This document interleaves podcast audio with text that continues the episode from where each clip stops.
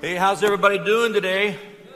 Everybody's good? Hey, turn to somebody other than your spouse who's around you and say, "How you doing today?" Come on, turn ask somebody, "How you doing today?" Or as they say on the other coast, "How you doing?" How you doing? Hey, I'm glad you're here today. It's going to be a great day. Hey, I, I heard um, a rumor at our family night that the Mario brothers are going to be here in person. A couple of them in our church band, but uh, you might didn't recognize them. But Mario brothers are going to be here, from what I understand. That's a rumor that's going around, so you don't want to miss that. It'll be a fun night. Hey, today I want to get right into God's Word. I got a lot I want to share. I'm going to break my message today really into three parts, and I'll kind of walk you through it as we go. The title of today's message is Don't Judge Me. Don't judge. Come on, say it with me. Don't judge me. Look at your spouse. Don't judge me. See, that's, that's become a very common expression the last few years. And it tend, you tend to hear it when you're talking to somebody and you kind of point out an obvious failure or a shortcoming or a flaw, or you question something about their lives, and their response is, Don't judge me. And you know, it spilled over into the church where there's this attitude Don't judge me. Well, I'm going to address all that today. Is it right to judge people? Is it wrong to judge people? Well, the answer is both. I'm going to show you from scriptures. Okay? There are times to judge, there's times not to judge. So, what does the Bible say about judging? I'm going to begin today in Matthew chapter 7. If you've got your Bible, if you don't, we'll have the verses on the screen. And then we're going to switch over the next point, the part, the second part of the message, and I'm going to speak from Luke chapter 6. Matthew 7 and Luke 6, uh, they contain the accounts of the Sermon on the Mount. And the, the verbiage and the way it's stated is a little bit different. So I want to draw from both of these accounts of the Sermon on the Mount to make these points clear. So, Matthew chapter 7, verse number 1, read with me. It says this Judge not that you be not judged. Judge not. Do not judge others. Verse 2 For with what judgment you judge, you will be judged. And with the measure you use, it will be measured back to you. Okay, verse 3.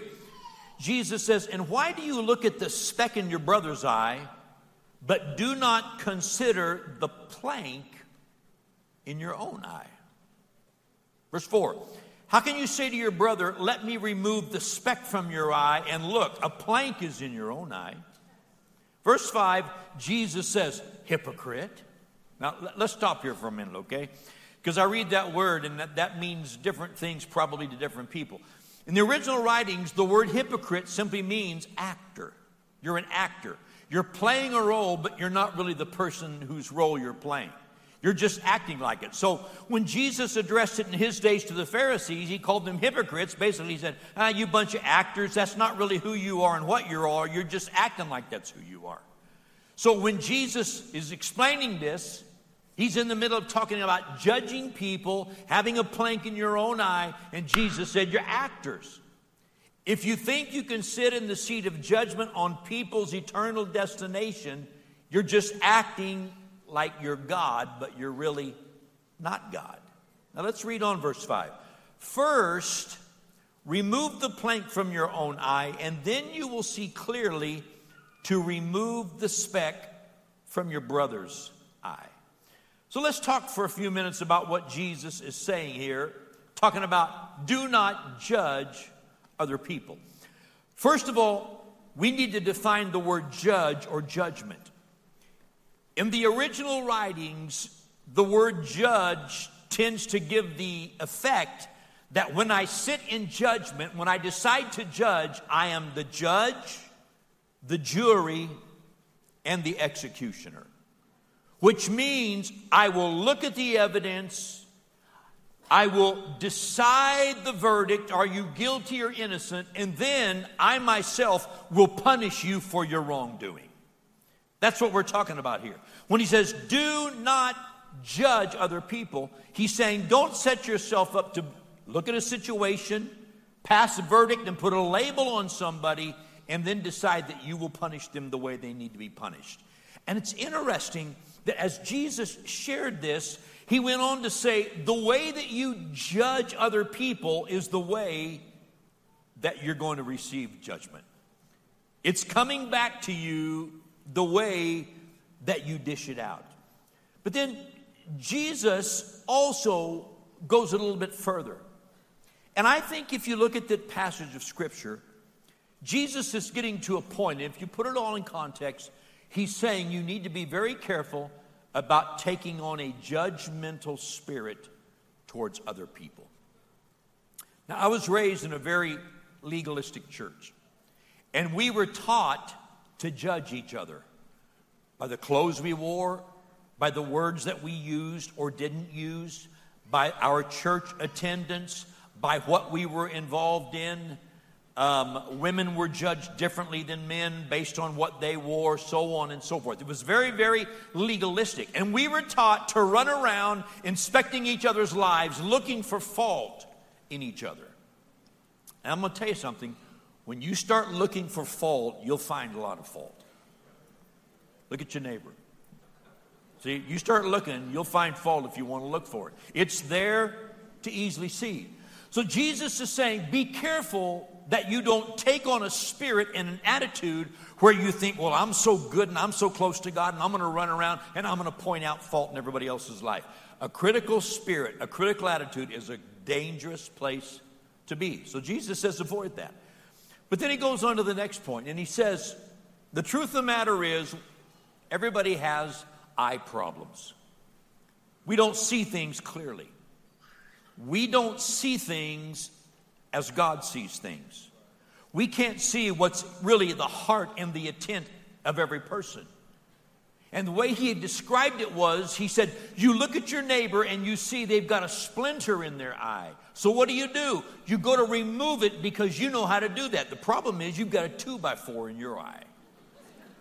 And so when you reach for that splinter, you really can't see clearly what you're doing. Jesus said, avoid that attitude of deciding you're going to sit in judgment on other people's lives, especially on other people's eternal destiny. And you know, to judge another person's eternal soul, none of us can see clearly to do that because that's God's job. Jesus told the Pharisees one day, don't sit in the seat of Moses. Don't make the laws. Don't make the rules. Don't decide you're going to judge everybody. That's not your place. That's God's place. But then in the next verse, we stopped at verse 5. In verse 6, Jesus says something really, really interesting. And you know, when I was a, young minister and I was studying God's Word, I used to read this verse and I understood the picture of it but I had trouble with it because I didn't really put it back in context. But look at verse number six. Jesus follows this up and he says, Do not give what is holy to the dogs, nor cast your pearls before swine, lest they trample them under their feet and turn and tear you in pieces. I think what Jesus is saying is judgment is a holy, holy thing and only God is qualified to pass judgment on people's lives. It's a holy thing. And we need to be careful about taking a holy thing and bringing it down to our level and throwing it around and let everybody take it and use it because before long they begin to trample on it and they will turn and they will devour you with judgment. So be very careful about sitting in the judgment seat. So, number one, we're not to judge people's lives and eternal destinies and where they are with God. But number two, we're going to go to Luke chapter 6. This is also the Sermon on the Mount. This is part of Luke's account. We're going to begin reading at verse 43, but I want you to see what Jesus goes to after he talks about not judging. Verse 43, he says, For a good tree does not bear bad fruit, nor does a bad tree bear good fruit. But notice the words in the next verse. For every tree is known by its own fruit. Now, let's pause here just a moment. Every tree is known by its own fruit. If you go over to a friend's house or a neighbor's house and you walk in their backyard and they've got fruit trees in the backyard, I don't know about you. I can look at a tree from a distance and I can't tell you what kind of tree is what kind of tree. I don't know the difference in trees. I don't know the leaves. I don't know exactly how they, I don't know all that. But if there's fruit on the trees, it's easy for us to identify what kind of trees are in someone's backyard. A tree is identified by the fruit that it produces. Every tree is known by its fruit. Now, the rest of this verse For men do not gather figs from thorns, nor do they gather grapes from a bramble bush. Verse 45 A good man, and notice Jesus now takes it from trees back to applying it to our lives. A good man, out of the good treasure of his heart, brings forth good, and an evil man, out of the evil treasure of his heart, brings forth evil. And out of the abundance of the heart, his mouth speaks. You know, it, it's a part of everyday living. People around us will judge us by the fruit of our lives. It's just natural. Well, what kind of a person is Joe? And those who know him will tell you, well, this is the kind of person he is. What they're telling you is here's his lifestyle, here's his character, here's how he lives his life, here's what he is. How do they know that? They know that by the fruit of his life. For example, if I were to look at John and somebody says, Well, what do you know about John? I'll tell you what. John is a steady guy. John is a committed guy. John is the same day after day. You can trust God, John. If he tells you he's going to do something, he is dependable. Why? Because I've seen that fruit in his life. He loves God. He knows God. He loves people. I can tell you that about John. Now, I cannot judge an eternal soul. I don't know all that. But I can judge the fruit of a person's lives. And every day that we live, every day we live, we are judged by the fruit of our lives and we label people by the fruit we see in their lives. See, Jesus said, don't judge people, but you'll be able to identify what a person is by the fruit that their life produces. Now, it's unrealistic for us to think people aren't going to judge us. It's unrealistic for us to think we don't label people by the fruit of their lives. We do. We do. But I want to get to this point today because I think it's really important in this message. If I claim the name of Jesus over my life and I claim that Jesus Christ is my Lord and Savior, I then have a responsibility to learn to live my life in a manner that glorifies Him. Every believer if I'm a follower of Jesus and He is my Lord and my Savior, what is my testimony? We teach this all the time. I was in darkness. He showed me the light. I was that, but I'm out of darkness. I'm in the light. I've left the old lifestyle. I'm in the new lifestyle. I'm living with Jesus. And when you look at my life, you should be able to see some fruit of my life that says Jesus lives here. It should be evident in all of our lives. And that's what Jesus is talking about here. There should be enough fruit in our lives that people can watch us and realize that person trusts God. That person follows the ways of Jesus. But then let me flip that coin over for a minute. If I live a life that dishonors the name of Jesus, I give people a reason to reject Christ. I give people a reason to say no to Christ if I live a life of double standard. Now, let me, let me illustrate this to you. I know this well. I told you I was raised in a very old fashioned church. From the time I was a little bitty kid, I was in church. But when I was growing up, my dad wouldn't go to church. Until I was 19, 20 years of age, he rarely ever went to church. Occasionally, but not very often. He just wouldn't go.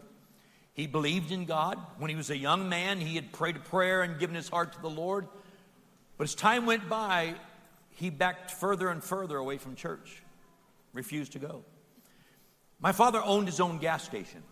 And because of where we lived and because of the day, back in those days, the way lifestyles were, uh, my father at his gas station would sell gasoline, tires, batteries. He would do work on people's cars and he would do it on the credit for them and say, You can make payments and pay me back, no interest.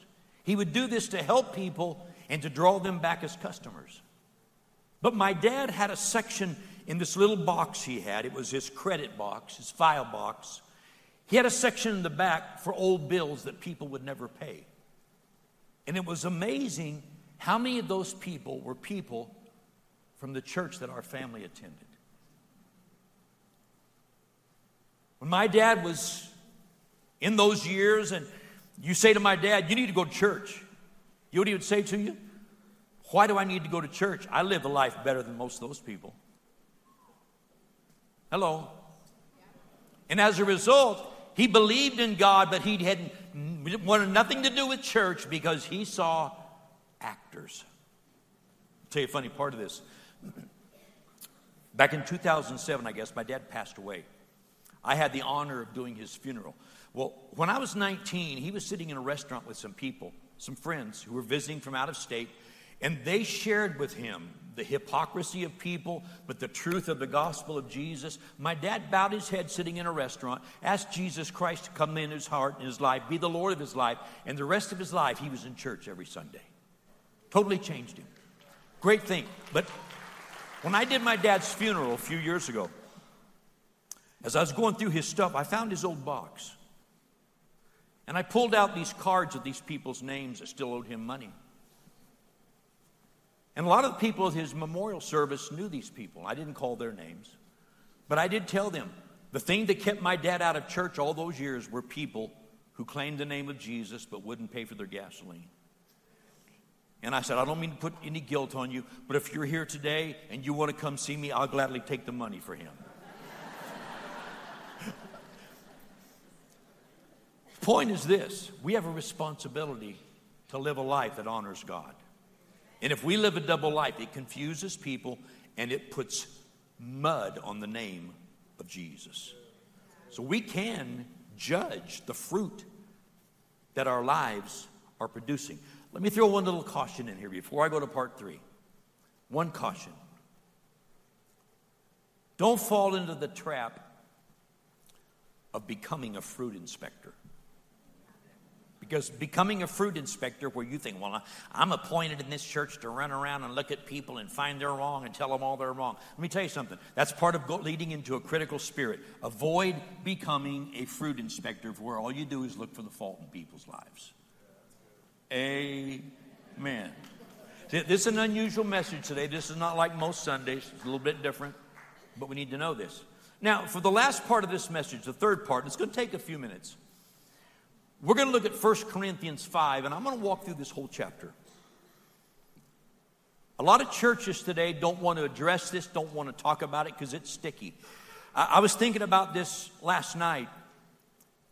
You know, I've been living long enough now, now that I'm in midlife, I've been living long enough that, and I've been in ministry long enough, I, I can address some of this and kind of take my stand and say, look, this is what the Bible says, here's where we're going to stand. So I'm not afraid to get into this today, but I want you to listen closely what I'm going to have to say because we need to understand as the church of Jesus Christ, we need to see people in judgment differently than how the world sees it. We just do. 1 Corinthians 5, Paul addresses a problem in the church. We're going to read through the whole chapter. I'm going to move fast, so stay with me. Verse 1. Paul writes this to the church. He says, It is actually reported that there is sexual immorality among you.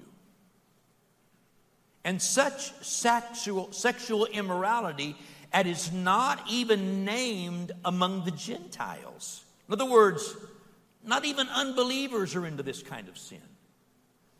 That a man has his father's wife. Okay, Paul's talking, let's pause here a minute. Paul's talking about sexual sin. If you got your children in here, put your hands over their ears. They ought to be in children's church anyway. But uh, we got teenagers in here. You all are old enough to hear this. Paul says there's sexual sin in the church. There's a man that you welcomed as a brother. He's been there a while. You've not dealt with him. He's actually having a sexual relationship with his father's wife. Now, when I think about this, two things hit my mind. Either he's having sex with his mother or he's having sex with his stepmother. And I struggle with either one of those, to be very honest with you. Okay, that's not my thing. But And I, am not trying to be funny, but that is kind of funny when I think about it. See, most of my humor is sarcasm. So when something like that comes out, that's funny. But, but here's what I want you to see Paul says this kind of thing should not be going on in the church. I ought to get 17 amens right here. This kind of thing should not be going on among those who claim the name of Jesus. Paul said, even unbelievers don't do that. Your neighbor is smart enough not to do that. You ought to be smart enough not to do that. All right? Verse 2, Paul says, And you are puffed up. You, you, you've taken pride over this matter. You've received it and said, Ah, oh, it's okay, it's no big deal. You're proud of it. He says, You've not mourned that he who has done this deed might be taken away from among you. What he's basically saying is, yeah, and you're running around saying, oh, isn't the grace of God amazing? The grace of God is so good that here's this guy having sex with his mother, his mother or his stepmom. Oh, that's okay. God smiles on that. God does not smile on that. Paul says, you are all wrong for not dealing with this. Verse 3, Paul says, For I indeed, as absent in body, but present in spirit. He said, I'm hundreds of miles away when I write this letter but my heart is there. I have already judged. Notice those words. He said, I've already judged. It's the same word that Jesus said, do not judge. It's the exact same word.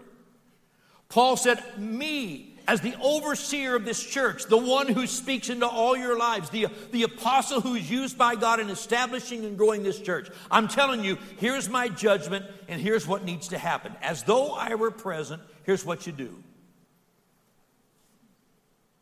You need to judge the man who's done this deed.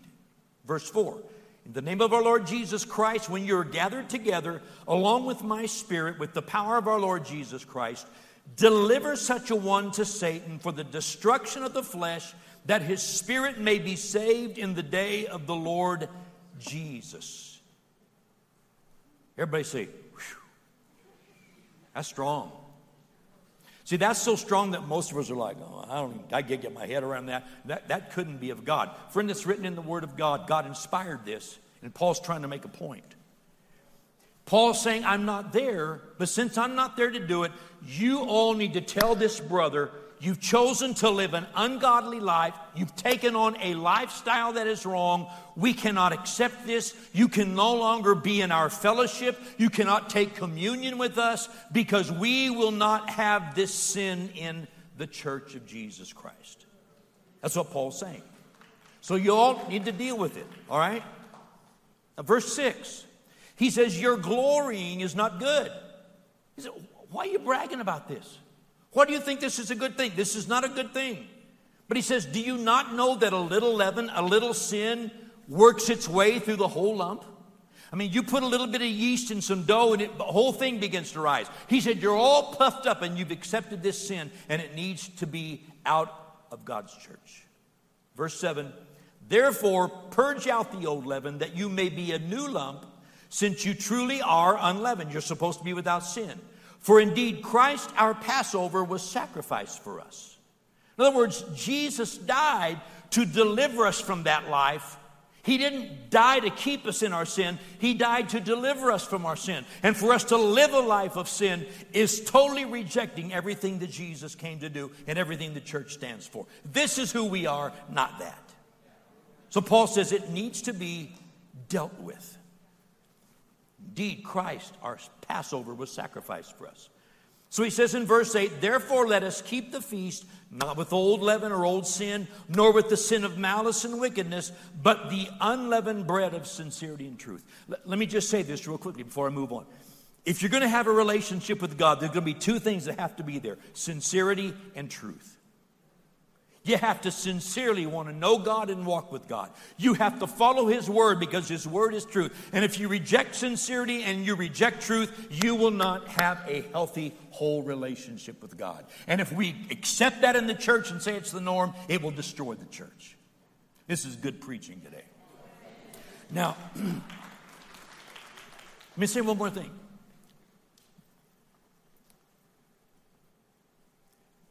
I want to talk to men for just a minute. I'll use you for an example. I'll, I'll leave women alone, okay? Men, Husbands,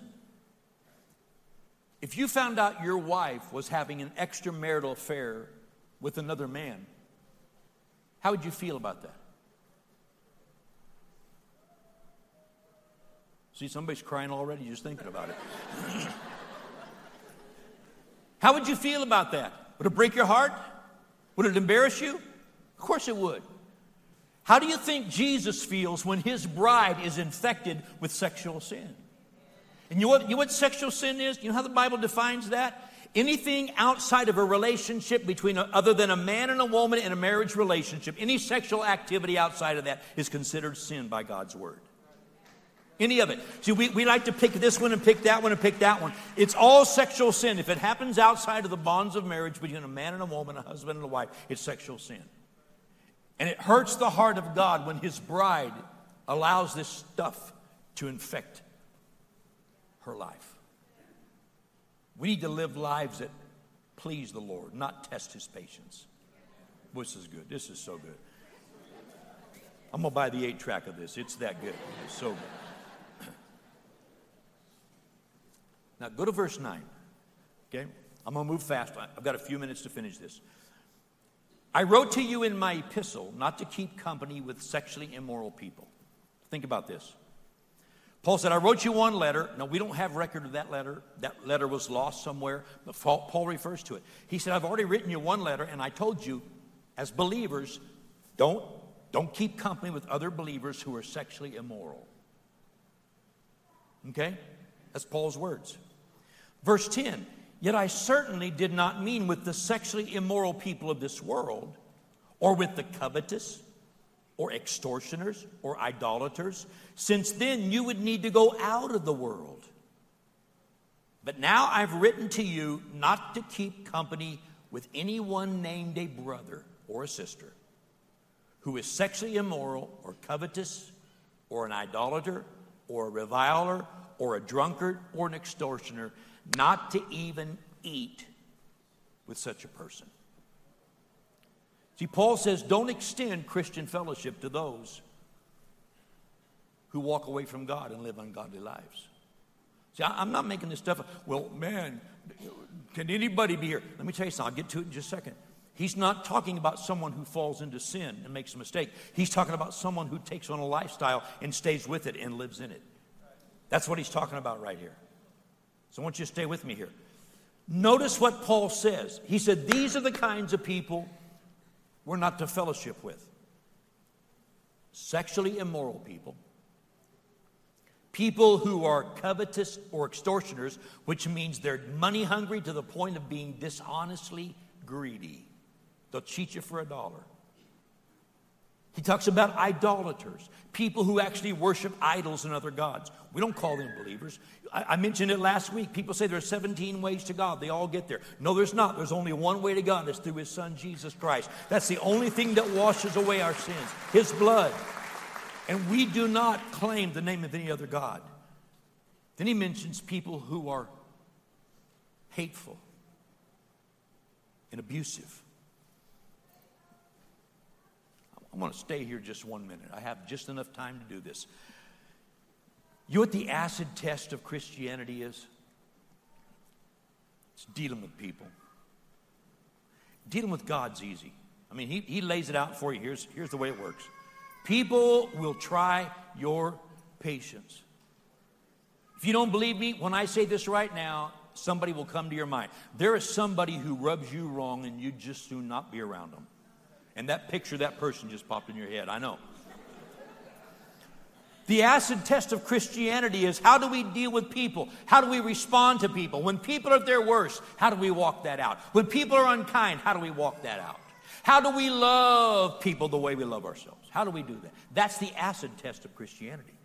Paul says when you run across hateful, abusive people who are mean and nasty and say, that's just who I am, if you don't like it, that's your problem. That's not the spirit of Jesus. It's not. It's not. Something's wrong there. Now, so while I'm on a roll, let me hit the last one. And Paul said the last thing you don't want to hang around with is a drunkard. I know what you're thinking. You can't preach that in Temecula Valley. We're in wine country. You can't preach that.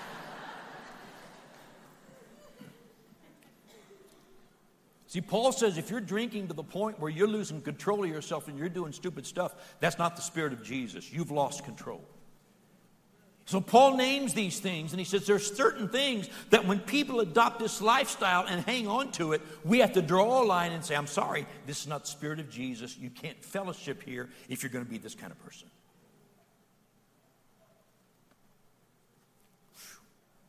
Well, well, where we go from here, I'm going to show you, so stay with me. How do we address a believer, a brother or a sister, someone in the church? How do we address someone who falls into sin. We don't just boot them out the door. How do we address them? First of all, we approach them in love with the goal of restoration. Galatians 6 If you see a man overtaken in a fault, you who are spiritual, go to that person in a spirit of love and meekness, try to restore them, considering yourself because you've made mistakes too. See, too many Christians are running around throwing stones when we need to be going to people, try to pick them up and heal them and get them whole and get them back in the race. That's the spirit of Jesus. That's the spirit of Jesus. When you see someone in sin, you go to them to try to restore them. The second thing I think is really important is that we approach people out of relationship. I mentioned fruit inspectors. Man, when I was a kid, we had four or five women in our church. They were expert, experts at inspecting people's fruits.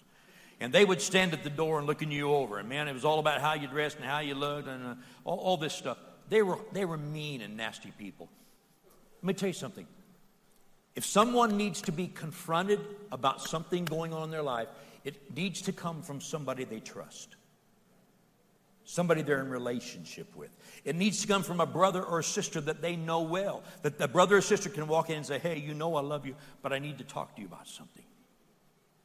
Doesn't need to come from a stranger that they don't know if they care about them or not. It needs to come from somebody they trust. It needs to come out of relationship. Jesus says if somebody comes and offends you, go to them one on one, just you and them, and try to iron this thing out and save your brother or sister. That's the first step. Well, what do you do if somebody return, refuses to turn from their wickedness, refuses to come back to Christ, and refuses to turn and repent from that sin? Well, we draw a line. There's a way we do that, and I'm not going to get into any details of that today. There's a way that needs to be done. But it does not give us license to be mean and nasty and hateful and judgmental and tell people you're going to hell. That's not our job, that's God's job. That's God's job. There's a way to do it. Now, I know what some of you are thinking. Some of you are thinking, well,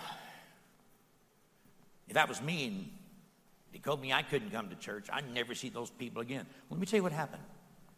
When Paul writes the second letter to the Corinthian church that's recorded, when, when Paul writes that letter, in the middle of the letter, he says, Oh, yeah, you remember that brother I wrote to you about, about pushing him away, not receiving because his life's upside down.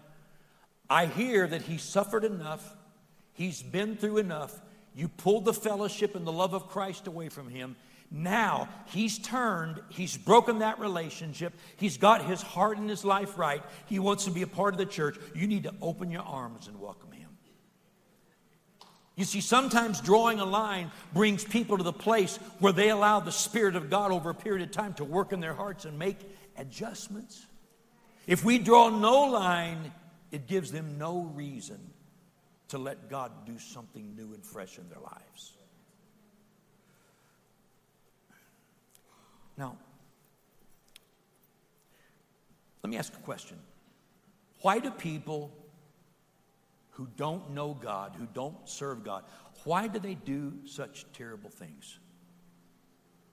It's because they don't know God and they don't serve God. That's why.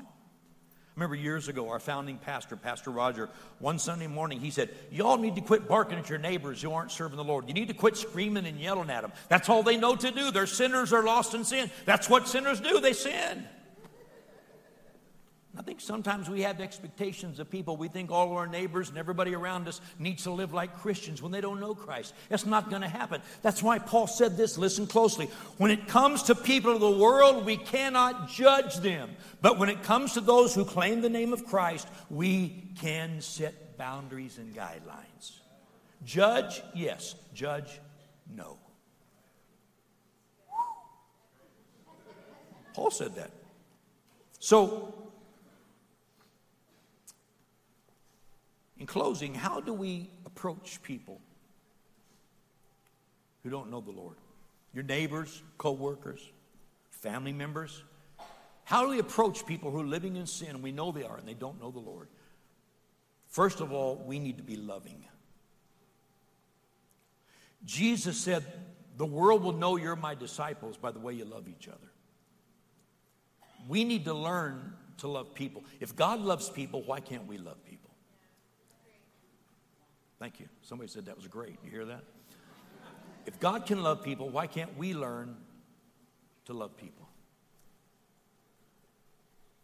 Second thing, we need to be kind to those who don't follow Jesus.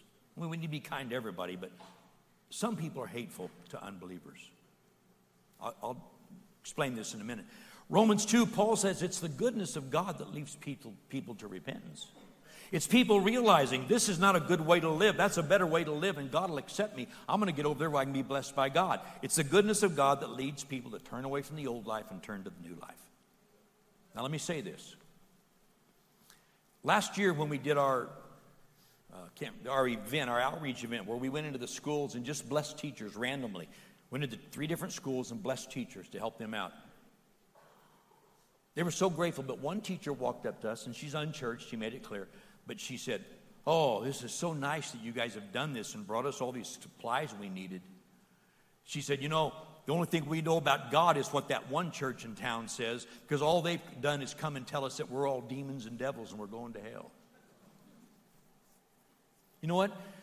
People who are lost in sin need some good news. They need some love. They need some kindness. Somebody needs to let them know Jesus cares. And I'm going to tell you something. We're going to be a church that opens our arms and say, if you want God's help, you can find it here. Come on in. Come on in. Come on in. Next thing, we need to be compassionate.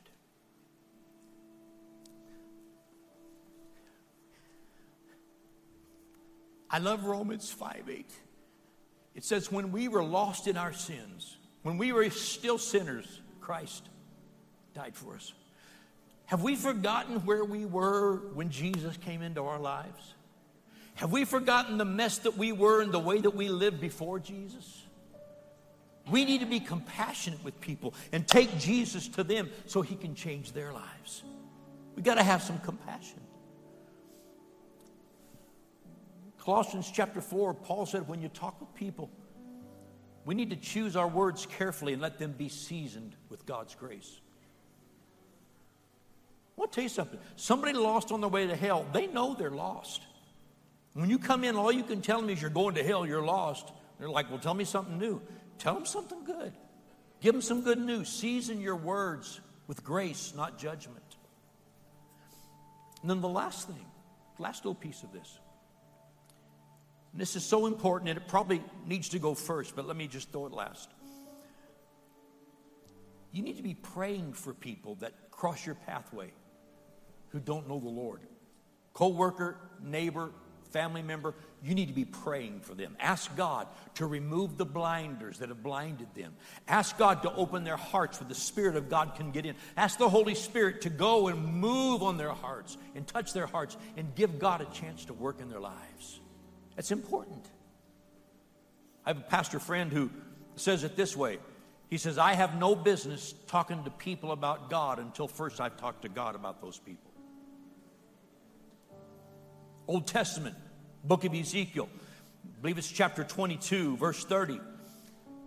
God speaking to Ezekiel one day, and he says, I looked across the land, and all I see is sin and wickedness.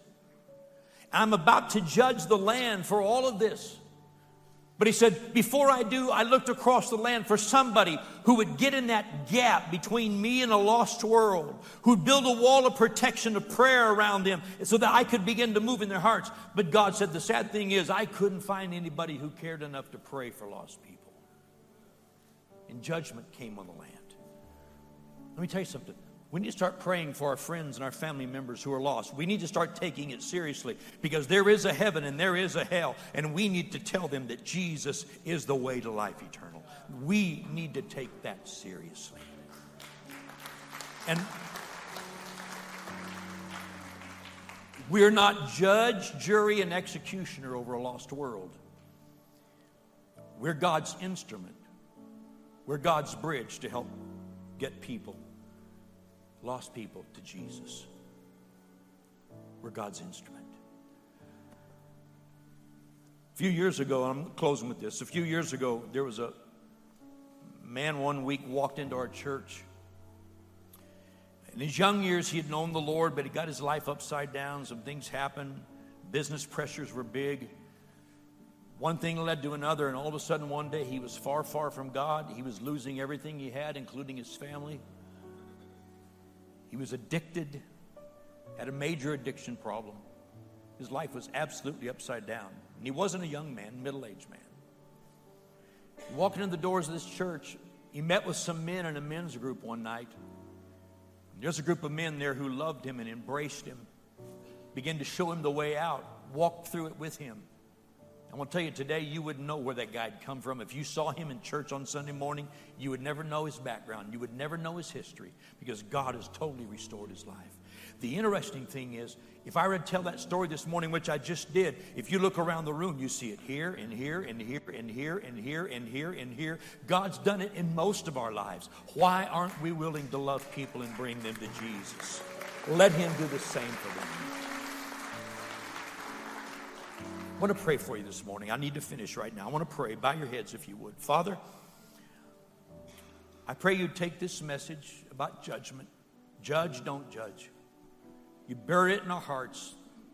Correct me where I need correction. Make adjustments in my thinking. Help me to understand your word and align with your word. And God, make us the church you want us to be. A church that loves people but shuns sin. Church that says this is the way we're going to walk in it. God, give us the grace to do that. Give us the grace to help people who are struggling. Help us to become a church that wins souls, family, friends, neighbors, co workers. Help us to be that soul winning church and see people's lives changed. I ask it in Jesus' name. Heads are still bowed for one more moment. Maybe you're here today and you've heard this message and you say, you know, I, I kind of relate with that guy you were talking about. I know what it is to be lost and have my life upside down. That's me. And I'm trying to find the way out, and I need God's help. If that's you, the Spirit of God's probably knocking on the door of your heart right now, and you're realizing, I need God's help, and I need Him now. The way we begin a relationship with God is by invitation. We ask Him to come into our lives. He knocks on the door of our heart, and we open the door and we say, God, if you're extending me grace by faith, I open the door and I ask you to come in. So I want to lead you in a prayer today. It starts with an invitation God, come into my life. I want to pray a prayer, and I'm going to ask you to wrap your heart around this prayer. And let God begin to work in your life, if you would today. Heavenly Father, I come to you today, and I need your help. I need you. I need you to take up the broken pieces of my life and put them back together again. I need your help, God. I've gone the wrong direction. I've ran my own way and it's not worked out the way I hoped. So I know I need you. So today I turn from the old life and I ask you to give me a new life. I confess that I've, wa- I've walked in the wrong ways. I'm in sin. But I ask you to forgive me today. I accept Jesus as my Savior. What He did on the cross is full payment for my sins. And I ask that you would Make Jesus the Lord of my life. I want to learn your ways. I want to follow you. I want you to rule every area of my life. So today I give my life back to you. From this moment forward, you'll be my father and I'll be your child. Help me on my journey. From this day forward, I will follow you. Amen. If you prayed that prayer today sincerely from your heart, God heard that prayer. And this is not the end of the journey, this is just the beginning. We want to help you on that journey. We've got a little tool, a little booklet we'd love to give you. It's called The Next Seven Days. It's just simple reading for the next week to help you get started walking with God. We want to give it to you. Two ways you can get it. First of all, when service is over, we'll have prayer teams right here at the front of the building. They're here to pray with anyone for any need. But if you'll just walk up to one of these teams and say, hey, can I get the booklet? They'll give it to you right there. If you don't remember the name, it doesn't matter. Just say, give me the booklet, they'll give it to you. No strings attached. If you've got questions, they can answer questions. If you need prayer for something, they'll pray with you. If you just want to get the book and go, please let us give it to you today. If you're in a really big rush, out in the lobby, right in the middle of the glass doors where you exit, there's a counter set up there. Stop by the counter. They'll have a, a screen overhead that says next seven days. Stop by there and say, Can I get the booklet? Same thing there. They'll help you any way you want help today. We want to get you started walking with God. And we want to welcome you to God's family. So, can we put our hands together and welcome new believers to God's family today? God bless you. Hey, can we say thank you to Pastor Gary for that awesome message this morning? Hey, one last thing before we go. Um, we are so excited for Liftoff Kids Day Camp starting tomorrow. It's going to be so cool. We're so pumped. Um, hey, a couple things about that. If you registered before June 11th, your packets are ready and they're in the foyer to the left. Before you take off today, go see our team. They'll get you your packets and all the info you need to save you a bunch of time tomorrow. I know for some of you, you might be thinking, we didn't register our first to fifth grader. Can we still get in? Our day of registration, and I do the air quotes because it's not the day of, but our day of registration is online right now. So you can still register, or maybe you even know somebody, a family that you can invite and help get them in. Maybe as Pastor Gary was talking about, some people in our world who we need to be praying for who are lost. This is such a great opportunity to reach the people in our world. And so they can still register. It's all online. Go online uh, to get all that figured out. It all kicks off tomorrow. Kiddos' arrival is 8.30. And for our over 300 volunteers, we'll be getting here at 7.30. I say we. I'll be here at like, I don't know, 3 a.m. or something. We'll see. But 7.30, over 300 volunteers. If you are a volunteer, you rock. You're so cool. If you're not volunteering, can I ask you to do one thing for us? Can you be praying for us this week? It's going to be a phenomenal week. It's going to be so much fun. Pray for protection over our kids, that they'd have the time of their lives, they'd have so much fun, and more than anything else, they would get to know God in a real and a personal level as we connect kids with God and each other. So, thank you guys so much for your prayers. We appreciate it so, so, so much. It's going to be a phenomenal week. Hey, have you enjoyed being in church this morning? We love you guys so much. We'll see you next week.